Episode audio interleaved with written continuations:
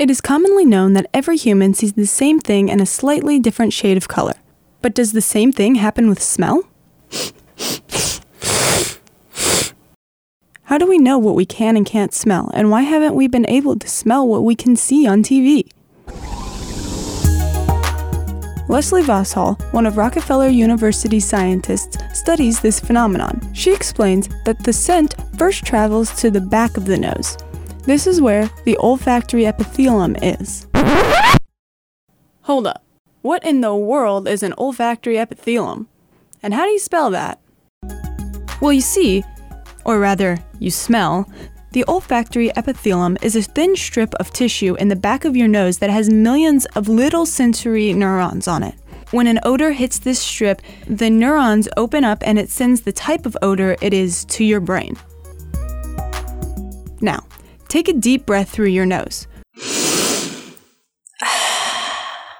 What do you smell? Your answer is most likely nothing.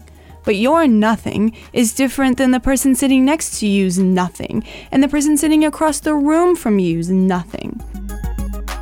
The reason for this is as a result of your D N A. Deborah Kelly explains from a two thousand thirteen study that each person is coded with their own set of genes in the olfactory system. Our genes all react in different ways, which means that we all actually smell the same scent differently. And the reason that none of you smell what is commonly perceived as nothing is because your senses quickly adapt to the scent of the room once your olfactory epithelium opens. So here's the deal. Your nose is one of the most vital parts of your body, and it is also one of the most fragile. Take care of your nose. I know it sounds weird, but it's important. I don't want to see any of you at the next hottest hot sauce competition sticking your nose in every dish, or in the upcoming Play Your Nose Like a Trumpet contest.